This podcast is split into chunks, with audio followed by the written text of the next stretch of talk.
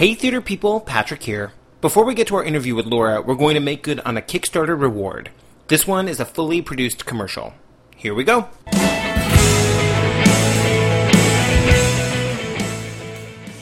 When you think of Sheboygan, Wisconsin, you might think freshwater surfing capital of the world, or is that what John Candy said in Home Alone? Or go home, Wisconsin, you're drunk, naming a city Sheboygan. What you probably don't know is that Sheboygan has a booming theater and performing arts scene. And Role Call, that's R O L E, is the podcast that highlights all the amazing theater happening in and around Sheboygan all year long. Beyond that, Role Call is a podcast for anyone who loves theater but doesn't live in a big city. Join hosts Maria Grabo and Kurt Graves as they discuss the ins and outs and ups and downs of community theater, touring shows, regional theater in the Midwest and Chicago, and the occasional trips to the Great White Way. If you long for 42nd Street but live next to a hayfield, if you see more heifers than hoofers, if your 11 o'clock number starts at 10 o'clock Central Time, then you'll love Role Call Podcast.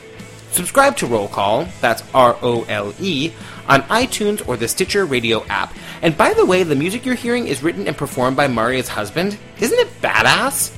Check them out, you guys.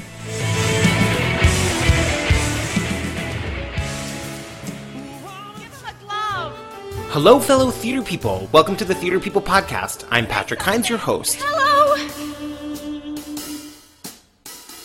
Everybody?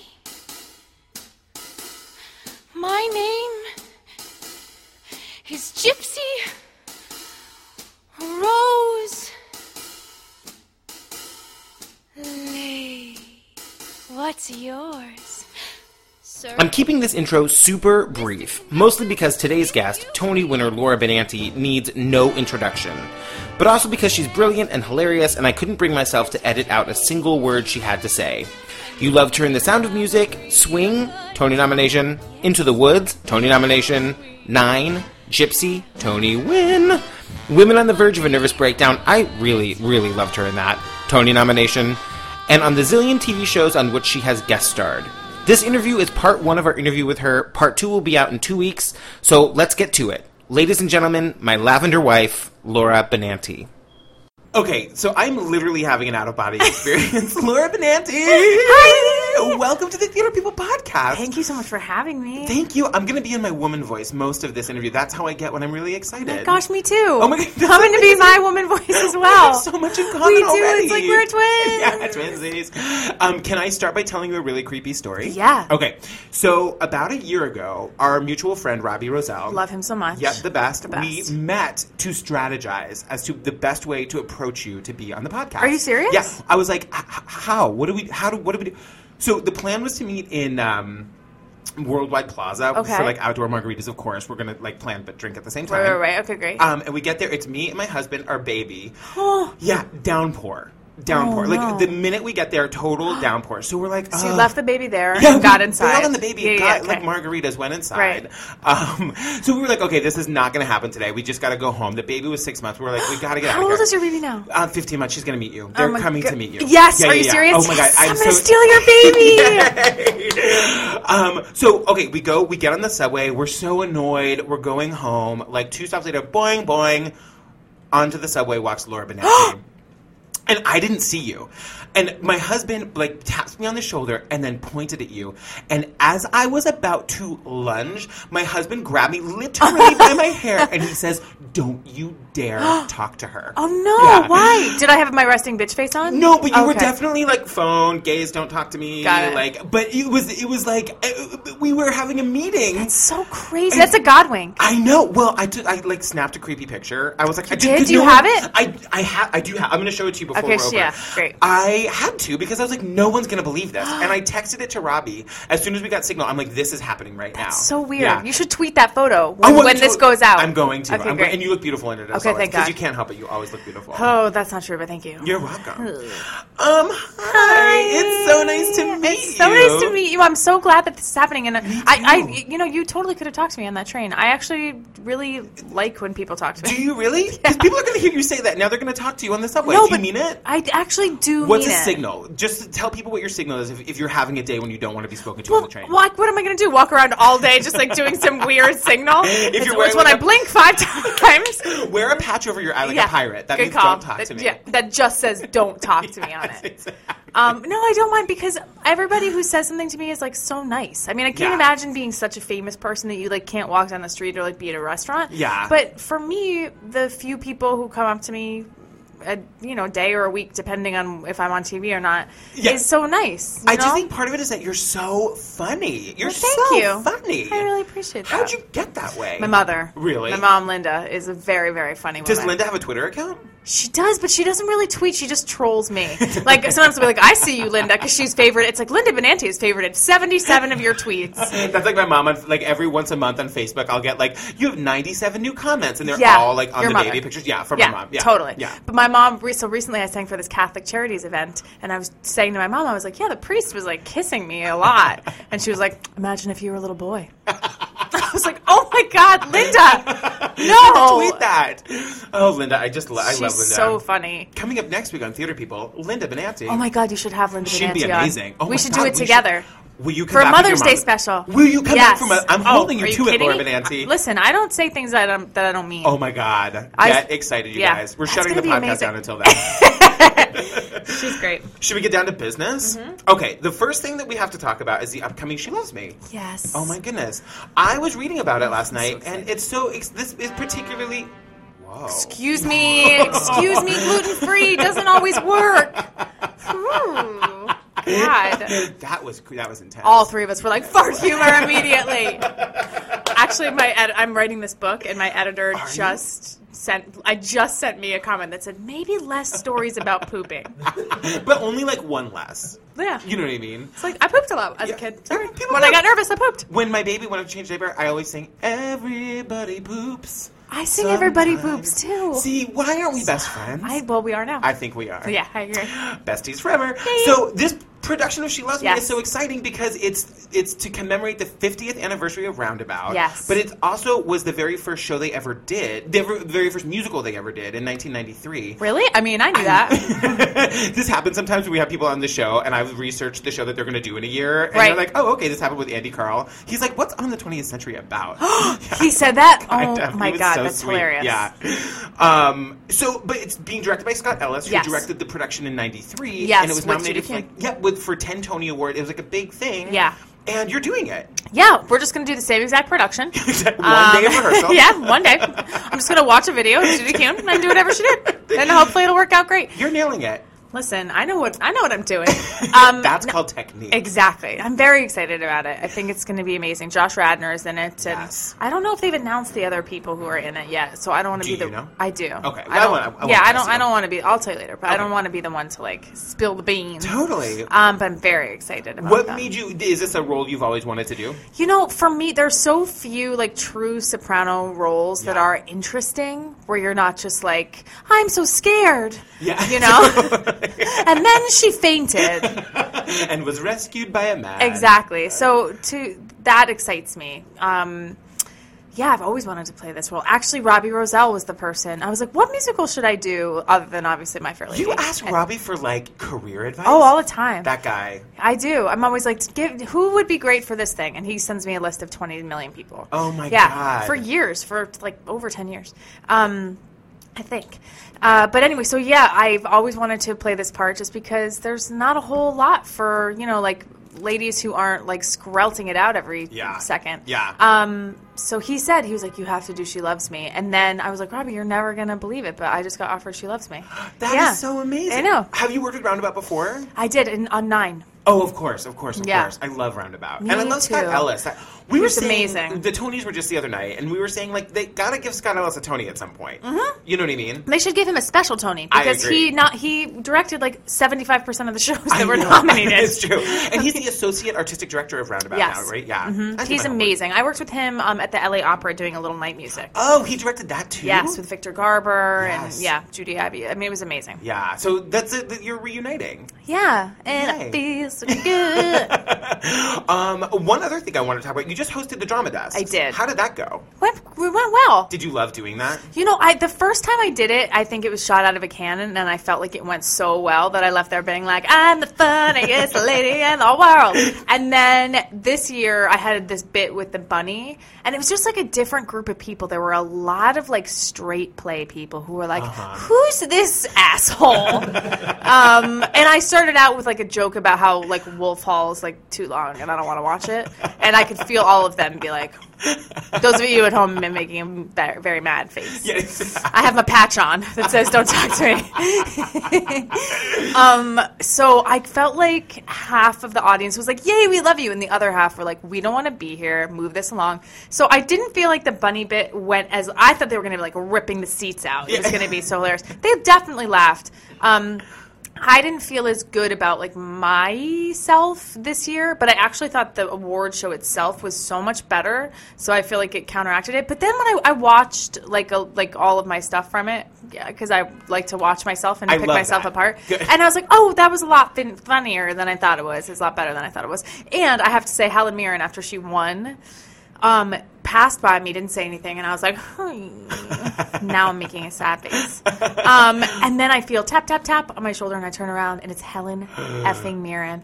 And I make that face. I'm like, and she's like, you're so wonderful. And I was like, tell me more about that. And she was like, you're so beautiful, and you're so funny. It's so annoying, is what she said. And then she goes, you should host the Tonys. And I was like, well, uh, I don't. Yeah, I don't think that's going to happen. And she was like, "I'm saying that you should host the Tonys." And I was like, "Helen Mirren, how do you feel about me showing up at the Tonys and being like, I'm here to host?" Helen Mirren told me, and she went, "Please do." And I was like, "Yes." And then she hugged me. Did she write you a special like Tony Award hall pass? Just to get- dear Tony Awards. well, I bring it up because they they were on that you know that cool on stage show on Yeah. one. They were talking about you and Lin Manuel Miranda hosting. Like they are suggesting that you guys host next year. I would love it. I mean, Lin's going to be busy like conquering He's the got world. something to do next year. Yeah. Um. So, but listen, I would love that. I just, I don't think I'm famous enough. I mean, I can't. I feel like there's a lot of people online, and you know, who who tweet that I should be hosting, and that feels so nice. And Mm-hmm. I kind of feel like if the Tony Awards haven't already listened, like they might never. And Mm-hmm. Yeah. I guess I'm just not famous enough. Do you think? Yeah, I think I'm not famous enough. I just, I think you are, and I think you would be. I always go back to that bit that you guys all did about Ugh, the canceled television TV shows. sucks. Oh my Yeah. god, that was the that was the best. thing. That was Neil. That was Neil's Yeah. idea. He's so freaking smart. I just love that guy so much. He's he is a master at that craft, and it is a true craft. You can be an excellent actor and be a really really bad host. It's funny because we had Lin on the show a while ago. I don't know. I am completely crazy obsessed with Lin Manuel Miranda.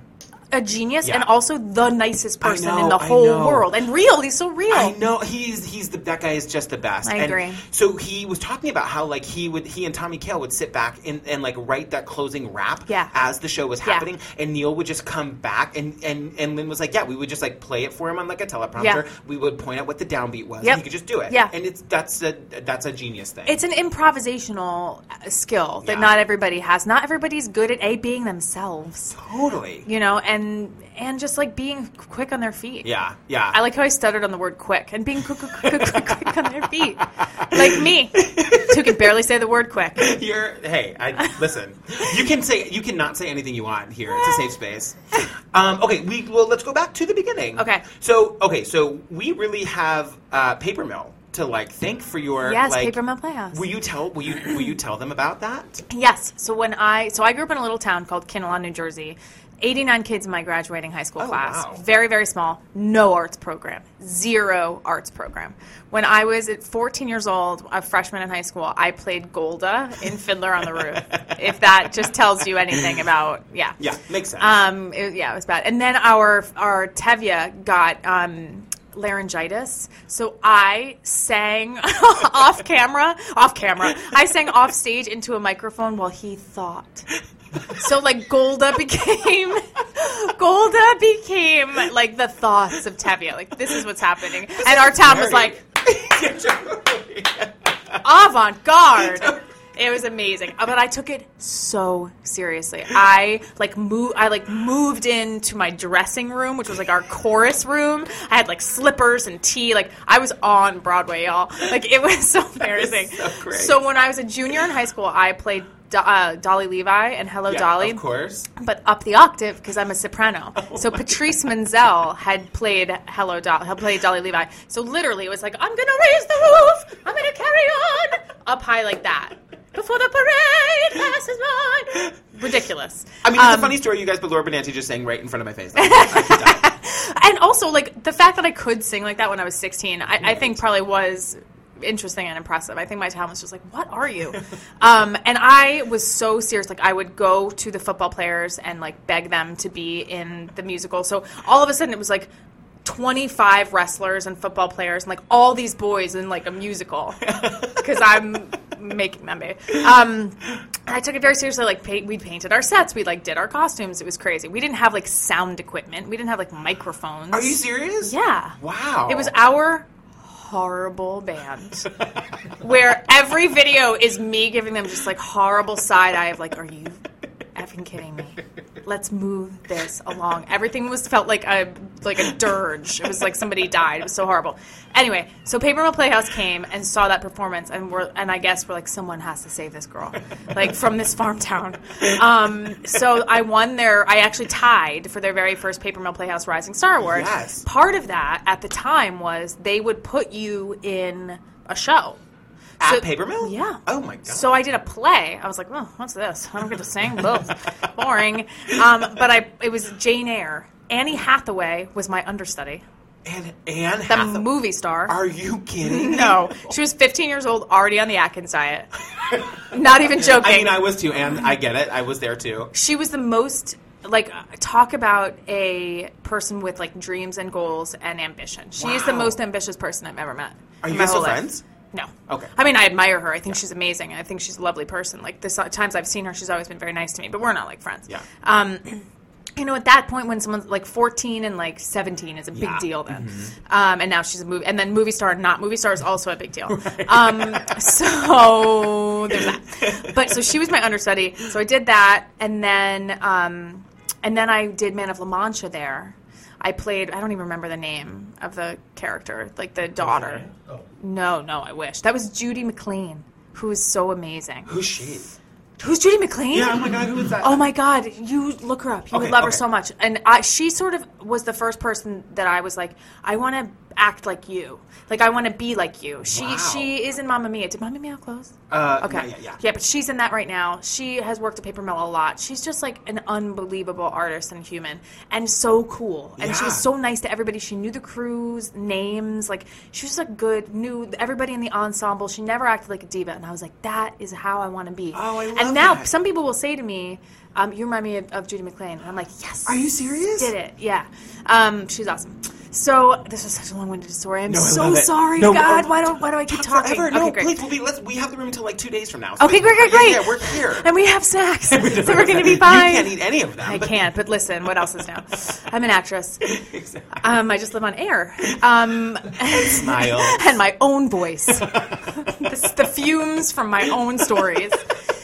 Um, so, long story, very long at this point. I love it. Um, they recommend Paper Mill Playhouse recommended that I audition for Liesel in The Sound of Music Mm-hmm. that was happening on Broadway, the 1997 revival that Jay Binder was casting and Susan Schulman was directing, and um, they are and Rebecca Luker was starring in.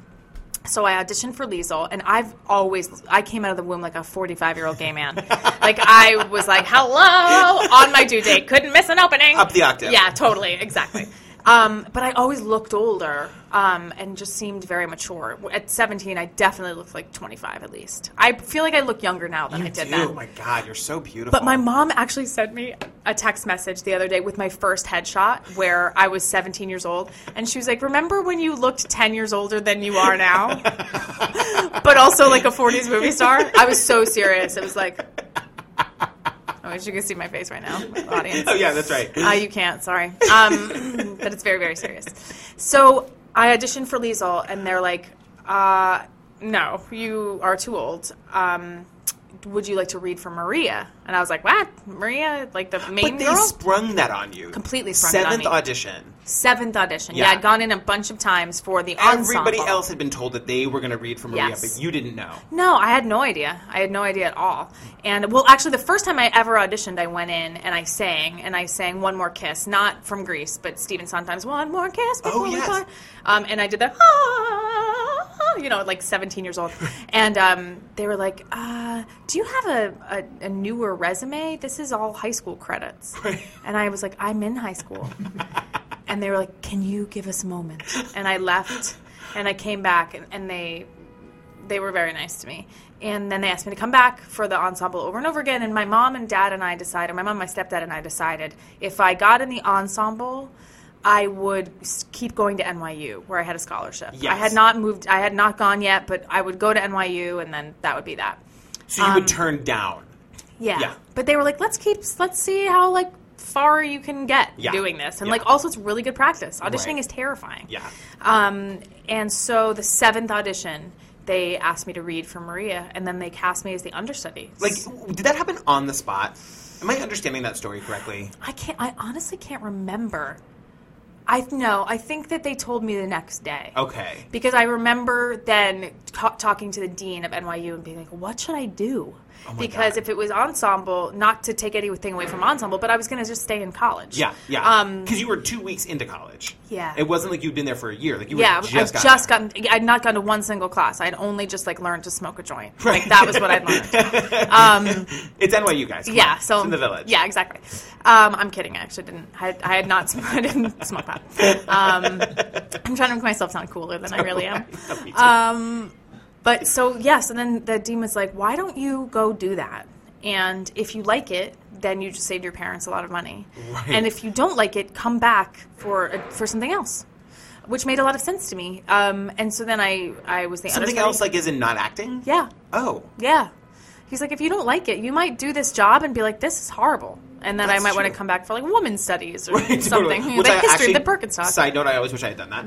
yeah. Women's studies is like my dream. Me I, too. If I ever go back to school, that's what it's for. Mine too. Yeah. Oh my gosh, we're we the same. are best friends. We're in the same person. oh my goodness. Um, so then I ended up understudying Rebecca. She went on vacation for two weeks. Yes. I went on. My parents came to every, and my sister came to every single show. Ev- the matinees? Yeah. Wow. They came to every single show. They were like still paying off their credit card bills. for real. They didn't pay. I was like, really, guys? They didn't pay? Oh, There's three of them, and my sister's 11. yeah. Um, she can sit on a lap. totally. Uh, and then, yeah, and then Rebecca left, and then they had me take over. I had to audition for Richard Chamberlain, who ended up being the uh, the captain. Yeah. And I like was in rehearsal for something at. Oh, excuse It's me. um, I was in rehearsal for some reading, and I was late, and I was, and I came in soaking wet. I had gotten caught in the rain, and I was just like dripping. And I walked in, and Richard Chamberlain was like, "Well, yeah, there she is. Like, wow. there's Maria." I was like, "I'm so sorry." I mean, did you enjoy the experience of understudying before you got to go? Like, did I read somewhere that you were talking about how like I didn't get the college experience, but I learned everything I could, like work understudying Rebecca before I took over. Absolutely. Well, she is another wonderful example of uh, a human woman. Yeah. You know, like she's an incredible artist. Her work ethic is insane. She treated everyone equally. There was no sense of like I am the star and you're in the ensemble. She would come up to our like 10th floor long railroad like nun um, dressing room and hang out with us and talk to us. Wow. You know, I, I just feel like she's just a really good person. I, you know, I was trying to like figure out the best way to formulate this question. Yeah. When you go from being the understudy and in the ensemble Uh-huh. to taking over the role full time, you're now ca- how how does the dynamic of you as a member of this company Mm-hmm. change? How did what did what did what did you do different? Like, how did that work? I was so young, and those women who were in the ensemble were my rocks and my family. So I think they were so happy for me. Most of them, Yeah, yeah. were so happy for me that they like became my. They were like my mothers. You know, Mm-hmm. they were my family. So. Like I would still go hang out with them in between and like eat. Yeah. You know, when I wasn't napping, you know, um, they would come and hang out with me. And like when I went on for those two weeks, they they took photos from backstage and they made me a scrapbook afterwards Ah. of like me. I mean, they were just so they were so good to me. Um, and they could have been so annoyed. Mm-hmm. I was so excited to be there, and this was like everybody's 90th Broadway show, and they had to, you know, climb 1,200 flights of stairs. They could have been like, "Shut up!" Yeah. And they were, they were so good to me. That's amazing. Yeah. So the the next show that you went into after that was Swing. Mm-hmm. Now Swing, I didn't get to see Swing. I love the music. I've listened, like I have the album. I've listened to it. I really love good. it. Yeah. I, I was reading this really interesting thing you were talking about how like you really like book musicals. You really Yeah. like the acting part I of do. musical theater. And there's no there's no um there's no scenes or there's no like book to Swing. Swing Mm-hmm. Yeah. is like a celebration of like swing music. It's all through music and a dance. review. Yeah. But you also got a Tony nomination for it. That was weird. Well, I'm so interested about Yeah. how you were able to find that. I I was saying to Mike, I was like, how did you act your way to a Tony nomination with through song? I don't know. I, I, I, I, I mean, this is actually kind of a funny story. So the day that the Tony came out, I was sleeping, and I get a really early phone call from my mom, and she was like, "Sweetheart, you've been nominated for a Tony Award," and I was like, "No, mom." No, that, that can't be true. I was definitely not. The show was nominated, and she was like, "Oh my gosh, I'm so sorry, sorry, sorry, sorry. Go back to sleep, sweetie." I go back to sleep. Ten minutes later, she was like, "No, Laura, no, you were you." And I was like, "Mom, no, I wasn't. I'm sleeping." And I hang up on her. She calls back and she was like, "I need you to believe this, that this is true." And then I started getting oth- this is like landline days. Oh my You know, so I kept getting all these other calls, and I what I don't know how I was. I wasn't nominated for anything else. Wow. Um, I don't know. I mean, there, I had this one great number, "Cry Me a River." Yes. I had, you know, um, Jerry Zaks was really smart. After we opened, he put in another number for me. He put in a song called Skylark that's not on the album I was gonna say, okay. for me, and it was the way he staged it gave my gave me some sort of like character arc. Like initially, I had just been sort of this like. He- really helped me craft it. Like I came out in the beginning, and I was this like uptight square who didn't know how to cla how to snap on the two and the four. Ann Hampton Callaway wrote this awesome Yes. number that preceded going in to hit me with a hot note, where I got to like dance and be funny and have you know amazing costume that like that changed. You know when I like it, it was great. Um, and then Jerry added Skylark to give, I think, some heart to what I was doing. And then Cry Me a River was so funny and so interesting and innovative. Now you say you're sorry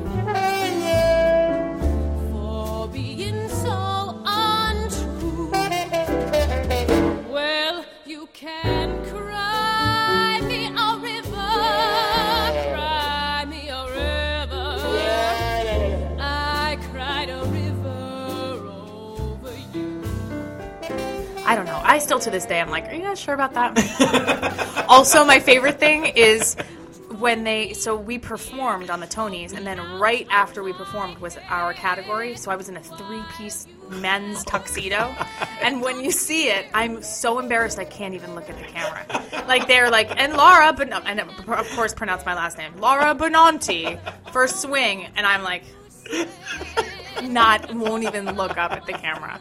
And then Ann Hampton, they're like Ann Hampton Callaway, and she's like waving so much, and you see my little face just like giving her so much side eye, like keep it together.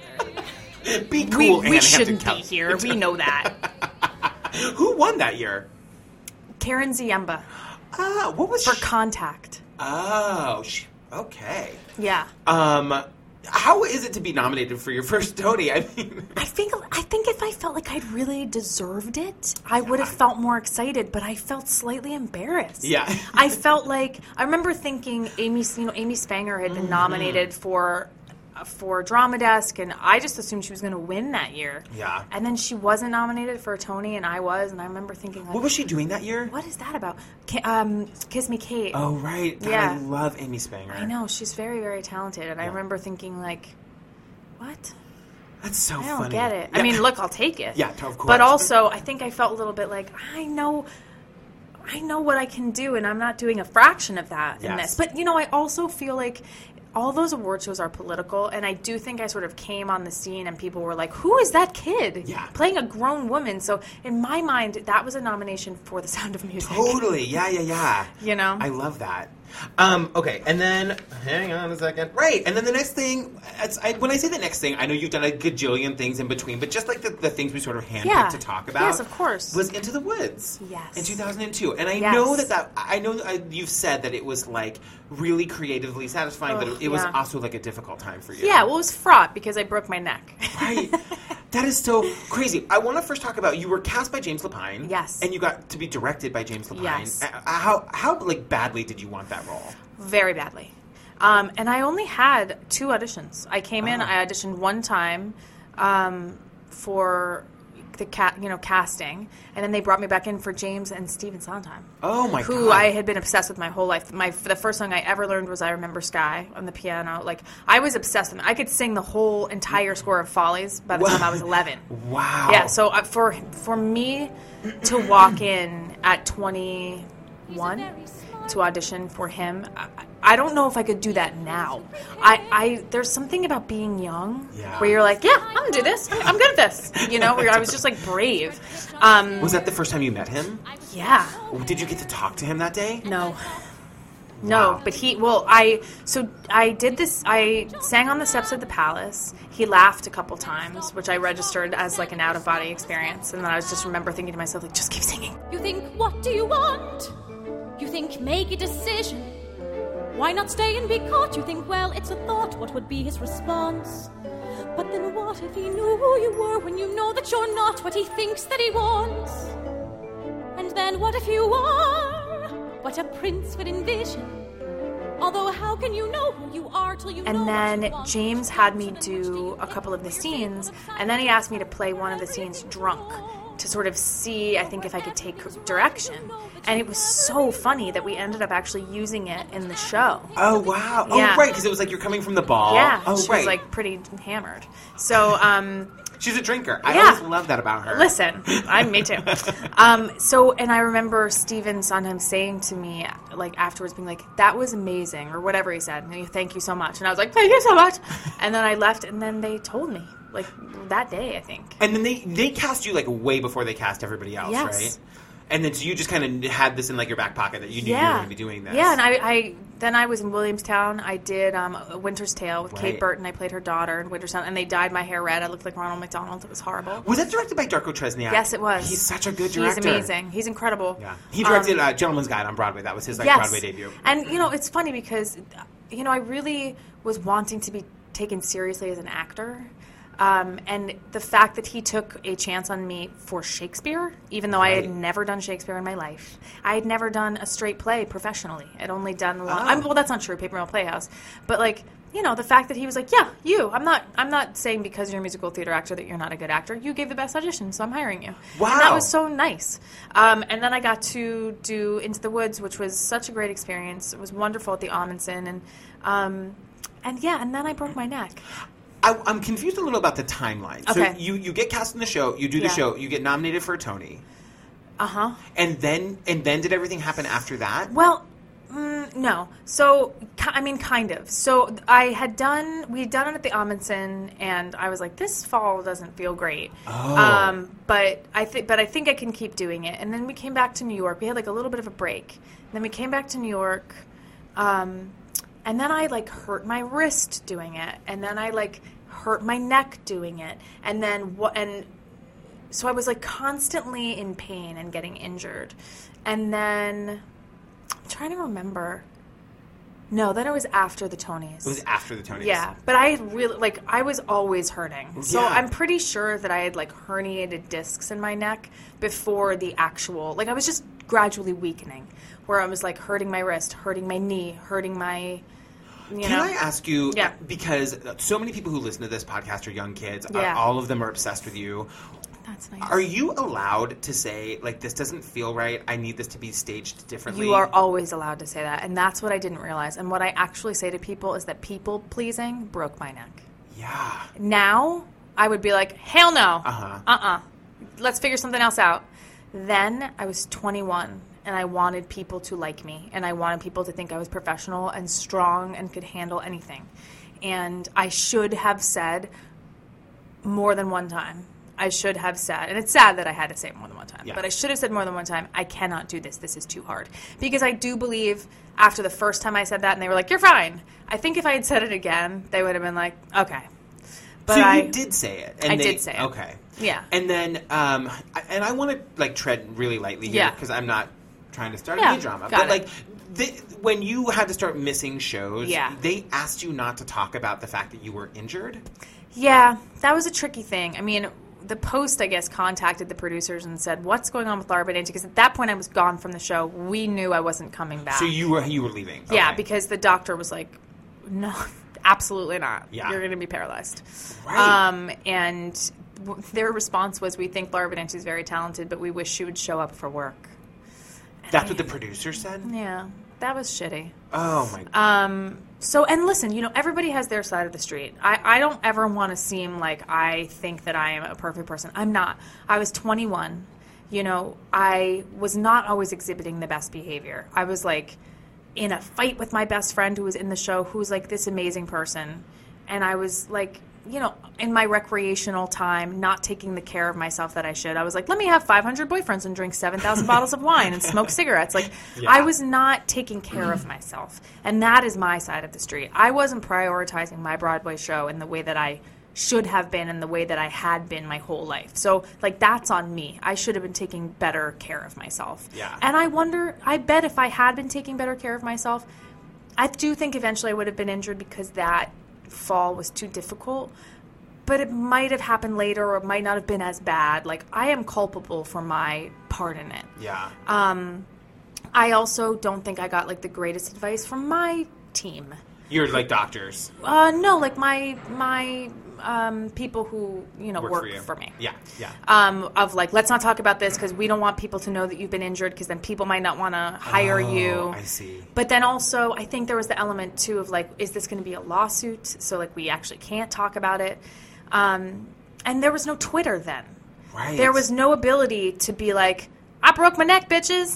You know what I mean? It was just like chat rooms, which I would not go on. Yeah. Um, I don't even know if I had a computer then. Like that is how not tech savvy I was, and I still am.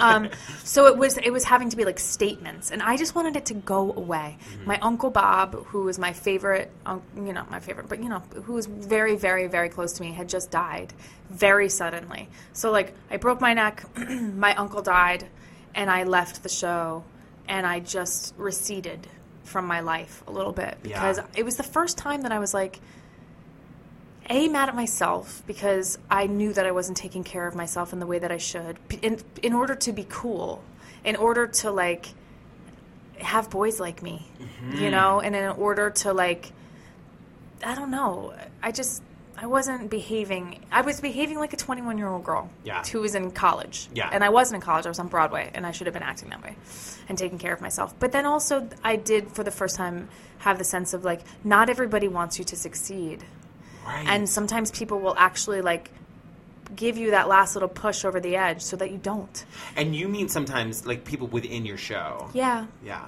yeah and people within your life Yeah. and like you know and on all aspects of life so i had like my own little midlife crisis at 21 where Yeah. i was like what is I, I need to look at some things um and then that led to just some weird life choices where I was like, I'm not doing musicals anymore.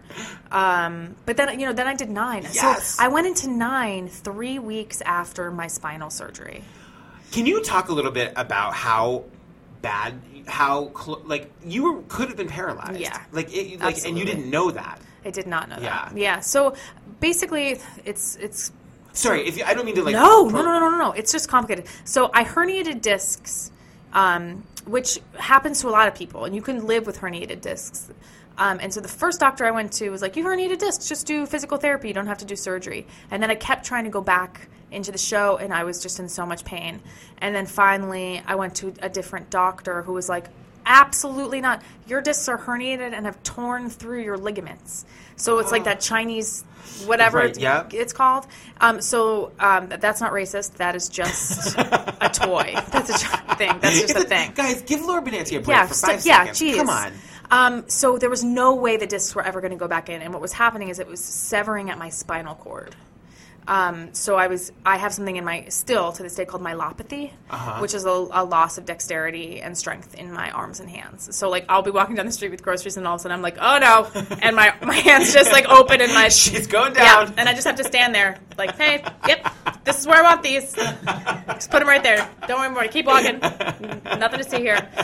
Um, so so then I went into nine, and I was still hurting so bad, and in rehearsals, and like, and it was such a different vibe. It was just like women, like we would start every day massaging each other, Oh. like in a massage line, and like Chita Rivera being just a goddess, and Mary Stuart Masterson like holding my face in her hands and telling me how amazing I am. It, it was pretty I wanted remarkable. to ask you about that because y- you you have this like track record of just working amongst these incredible women. Women. you know, I've been so blessed. I was way. thinking about nine and about that particular time in your life when you just needed a little extra like TLC. Yes. and you said like even Antonio Banderas when you had to leave for a little while like sent you baskets and baskets yeah. and baskets. So what happened was I I was in so much pain that Mary Stuart Masterson was like, I really think you need to see a different doctor. I don't think you're okay.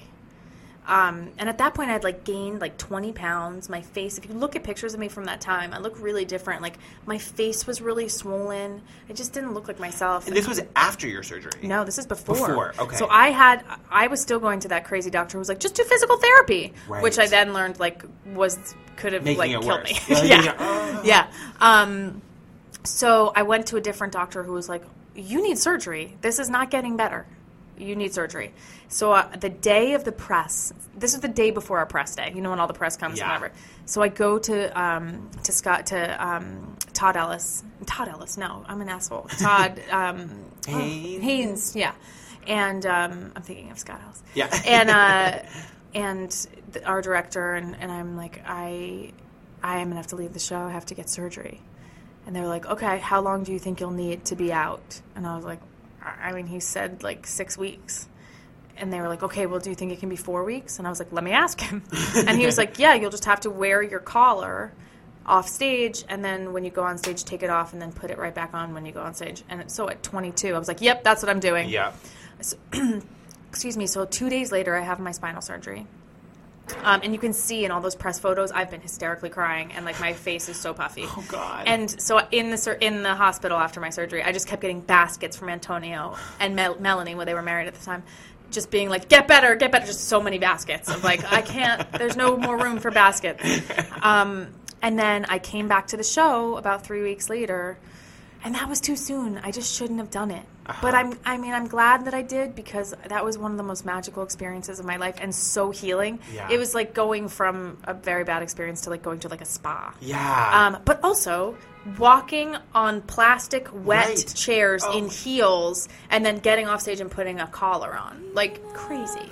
And I also heard that your doctor who had performed your surgery, who had like literally moved your vocal cords Mm-hmm. To the side. You guys, these are Laura Benanti's vocal cords. Yeah. That he moved to the side Yeah. to do your surgery. Yeah. Came to see you in the show. Yes, he and he did. would said that he was would have been he didn't was glad that he didn't know what you could do because he would have been too nervous to do the surgery. Yeah, he was like, I'm so glad I'd never, I did not hear you sing before I'm this. Nervous for him. Something inside me surrenders, and you're the reason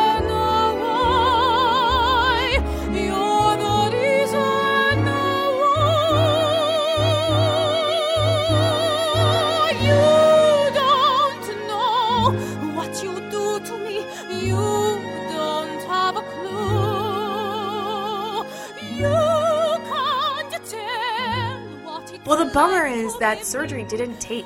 And I think it's Oh. because I went back to work too soon. And Oh right, you had to get surgery again. Yeah, in 2010. So, you know, it's it, this makes my life sound very like dramatic and horrible, and and I and I guess in in many ways it has been. I just have like always had a good sense of humor about it, I guess. Yeah. But um, yeah. So after after that surgery, I still was hurting for like seven years, where it was debilitating and horrible, and I um. I didn't know that it hadn't taken. I just assumed this was what my life was going to be until it got so bad in Gypsy that I was like, I can't live like this. And I went to a different doctor, Oh my god. um, Dr. Cammisa at Hospital for Special Surgery, and he's like, bring me all of your post-surgical um, MRIs and X-rays, and I brought them, and he was like, "Uh, you're not fused. You're not better. You're worse. Post surgery, you're worse." And I was like, "Oh, that explains why I've been like hurting so bad." Yeah. And um, and then I started crying, and and he was like, "So he was like, listen to me. You are not a weak person." Because I kept saying like, I just feel like, what is wrong with me? Like, why am I so fragile? And he was like, you are so strong. The fact that you have been able to live for seven years with essentially a fractured spine means you're and and do all these amazing things and like have a Tony Award. Like Right. you are so strong. Stop thinking like that. So he then did a surgery where he went through the back because he was like, I'm not fucking with that. Because he had heard you sing and he knew Yeah, better. he was like, I'm not. No, thank you. Yeah. Um, but he said it's like this is going to be a much harder recovery. So it was about five months of a recovery because what ends up happening is they cut all of your muscles. I have a huge scar on the back of my neck. I'll show you. Oh my God. Um, but all of these, like your traps, they, it just goes like boop, like a rubber band. Um, This was after Gypsy. this was after Gypsy. This was after. This was right after the vibrator play. Oh my god. Um, so I had to move home to New Jersey, where they got me a hospital bed, um, and my mom would have to give me a bath. And every time she gave me a bath, she'd be like, "Oh, you look a little different than last time I gave you a bath." I'm like, oh, "All right, Linda, we get it."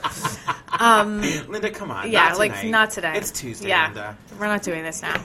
um, so and then they would walk me. My mom would be like, "Someone's got to walk Laura," and I would have my hard collar. and They would walk me around my old high school track like really slowly because you have to move like four or five times a day. It was horrible. And then I and then after I healed, I did Women on the Verge of a Nervous Breakdown. Which my head almost just blew off my shoulders because it's my favorite maybe musical of all time. Um, I love it. Can we talk about Gypsy first? Yes, let's talk Oh about my it. Okay, so I heard that you auditioned for Gypsy. I did. Okay, tell me everything. So they were like, they want to see you for Gypsy. And I, in my arrogance, was like, they can see me when I'm playing the role and they offer it to me. Because I'm not auditioning for encores. That's how you talk to Arthur Laurents. That's just how you have You to can talk suck. to You can suck it. Like, I'm not auditioning. Because at that point, it was encores. Right. Which I'd already Done done. a million times. Yeah. And I was like, no. Um, and actually, my agent at the time, Gary Gersh, on, I will always remember this and be so grateful to him. He was like, I will come to your home and I will drag you by your hair and you will audition for this because this is going to change your life. And I was like, okay. And If I he hadn't said that, would you have not? absolutely, I would not have auditioned. That's that's where my mind was at. Like, oof, so gross and arrogant and horrible. um, so I went and I auditioned and. Um, like the gypsy stuff, I sort of feel like I, I nailed and like had that down. And then I was just really trying to play young, to to be Louise. And Arthur was like, "Don't worry about being young." And it was Little Lamb he had me audition with. Right. And he was like, Don't worry about being young. Just tap into the saddest day of your life. And I was like, Got it. um, and just do that. And, and just like be in your body. And I did it. And it was like probably the best I've ever, ever did that song. And he was like, Yeah, that.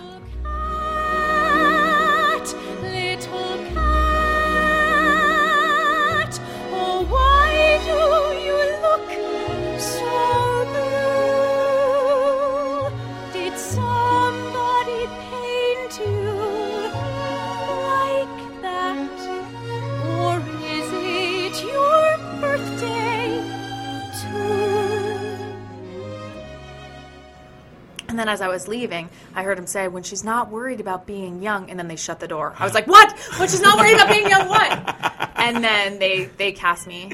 Um, and then the first, like, two weeks of rehearsal, I hated Arthur. He was so mean to me. We've had Tony Yazbeck on the show. We had Alison Fraser on the show. Like they, yeah, yeah. He was so awful. And I quit. I was like, I quit. you did? Yeah, I was like, I don't need this crap. You can't. After after Into the Woods, I was like, guess what? I don't need is people making me feel bad. Yeah, like totally. That's I don't need that. You still life. don't need that. No, no, anybody got time for that. Yeah, exactly. Um, so, and then he called me and he was like, I just talked to Patti and I realized that I don't need to break you down.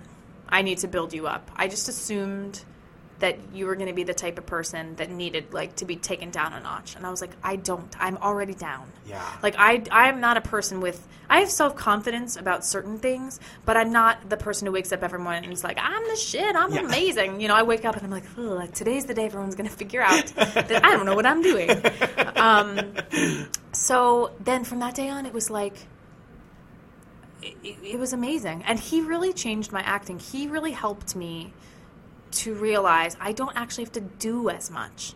I just need to be. I just need to be in my body and have a very specific connection to what I'm saying. You said something really interesting about um, he wouldn't like Arthur. His directing style is that he won't let actors rely on their bag of tricks. Absolutely. How was that to work with? No, you're Laura Benanti. You're an amazing actor. It's not tricks or smoke and mirrors, but But I had some tricks. Uh-huh. I had some like comedic tricks. Uh-huh. You know, I had like some wide-eyed girl like but with a wink tricks. Yeah. You know, everything I feel like one of the reasons why people enjoyed me being an ingenue is I secretly was like, we all know I'm not really an ingenue. You know what I mean? Like I'm commenting on this. He wouldn't let me comment on anything. that He- is so interesting. That Yeah. is a very specific thing to realize you're not allowed to do anymore. Yeah. He was like, he would say to me, stop making faces. And I was like, you're right. I was like pulling faces. And so then I literally just practiced just listening with a completely neutral face. And it completely changed everything. Because it just became about listening. I was like, oh, right, you just listen to the other person and then react like a real human? Got it. Um, but that's something that I still have to remind myself. Uh, you know, it's easy for me to rely on like I don't know, like being funny or being quirky or like making a silly face. Yeah. Um, it's harder to just listen to somebody and be a person. How was it when you met Patti LuPone for the first time? I was very nervous. Yeah. I was super, super, super nervous. And so at Encores, I wanted her to like me so much. and like three or four days into rehearsal, she was like, let's go get a drink after the show. And I was like, mm hmm. and I was not eating at this point because I knew I was going to have to take my clothes off. Um, so we go out across the street to have a drink. And she's like, I'll have two double vodkas and soda. And I was like, me too. And then, like halfway through my double vodka, I was like, "Can we have a basket of bread?" I ate an entire basket of bread, and I don't remember how I got home. Really? What Mm-hmm. All did I you guys re- talk about? I don't remember. Oh my God. Uh, that's how drunk I got. Did you have fun? Yes, I remember having so much fun. But then the next thing I remember is my ex-husband um, op- opening the door to the shower where I was laying in all my clothes and shoes. And he said, "What happened to you?" And I looked up and I said, "Patti LuPone." yeah. And the next day I came in and I was like, "Hey, everybody," and she was like, "Hey, doll," like not hungover at all. I was hungover for like five days, just She sick. bleeds vodka. I love She's her so amazing. much. Yeah. She is the greatest, hardest working, like most wonderful, loving professional. I love that woman so much. I would jump in front of a moving train for her, and I know she would do the same for Yeah. me. It's funny because I know sometimes I'm you just know, imagining the situation in which that would be necessary. I'd do it. Listen, I would. ab- I don't care what the situation is. I would absolutely It's do like it. New Jersey Transit. Exactly. Sorry, I just threw that. Take that. Um, Remove this. Yes, I don't need this anymore. I just threw my bottle cap on the ground. For those of you who don't know what's happening, um, but you know, it pisses me off sometimes when people like call her a diva or say she, like she has bad behavior. I, you know, I've seen moments where she gets mad about something and she voices it, and guess what? She's never wrong. Yeah. I've never one time been like, I disagree with you on that, Patti LuPone she is a Sicilian woman. Like that's how it's going to come out. It's not going to come out like me, who's like, "Hi, um, excuse me, do you mind if maybe you don't do that again? If you want to, you can still do it, but it hurts my feelings. Okay, thanks." Like she's like, Right. "Don't fucking do that," Right. and they're like, "Okay." It's so much more direct. It saves people so much time. And if you are a professional person who handles yourself with dignity, she will love you. Don't show up to work and don't know what you're and like be bad at your job, Yeah. Yeah, and then you're fine. you uh, in in in terms of being directed by Arthur Laurents, who you know, like we've talked about him a million times on the show. He's the most genius genius of all the geniuses. Also mean as shit. Yeah. I mean, he was really mean. Right. So I, I I heard you talking about how she had this great like one of the things you learned from her. Yes. She completely disarmed him. Yeah. He would be like, she would do something amazing, and he'd be like, no! He would like yell at her. And she'd be like, okay, all right, well, what are you thinking? And he would tell her, and she'd be like, great, okay, great. And so finally he sort of learned like, oh, I don't have to break her down either. I don't have to scream at her. She had she her constitution is uh, made of iron. Yes. So she was able to be yelled at and go like, okay, what do you need? She had enough confidence in herself. I didn't have that. Um, but yeah, she would just completely disarm him. and make it as collaborative as, as possible. She showed him every day, like, we are doing this together. You don't have to do this at me. Yes. You know, we're doing it together. Yeah. Oh, it was brilliant. Up there, you know what ecdysiast means. An ecdysiast is one who. We will be back in two weeks with part two of our interview with Laura Benanti. I know, I can hardly believe it myself. Theater People is produced by Mike Jensen and me, Patrick Hinds. I edited this episode. Special thanks, as always, to Bradley Bean, Steve Tipton, our webmaster Keith Rainwater, Ellen Marsh, and the staff at Oswald's. Theater People is listener funded. That is thanks in part to Becca Dolan Oves, Fuck Yeah Great Plays, yes, you can swear on this podcast, Laura, Alex Howell, Jackson Klein, Jill Chenevert, Linda Kucinich, and Lisa Schmidt. Tell your friends about us. Let's get the theater community talking.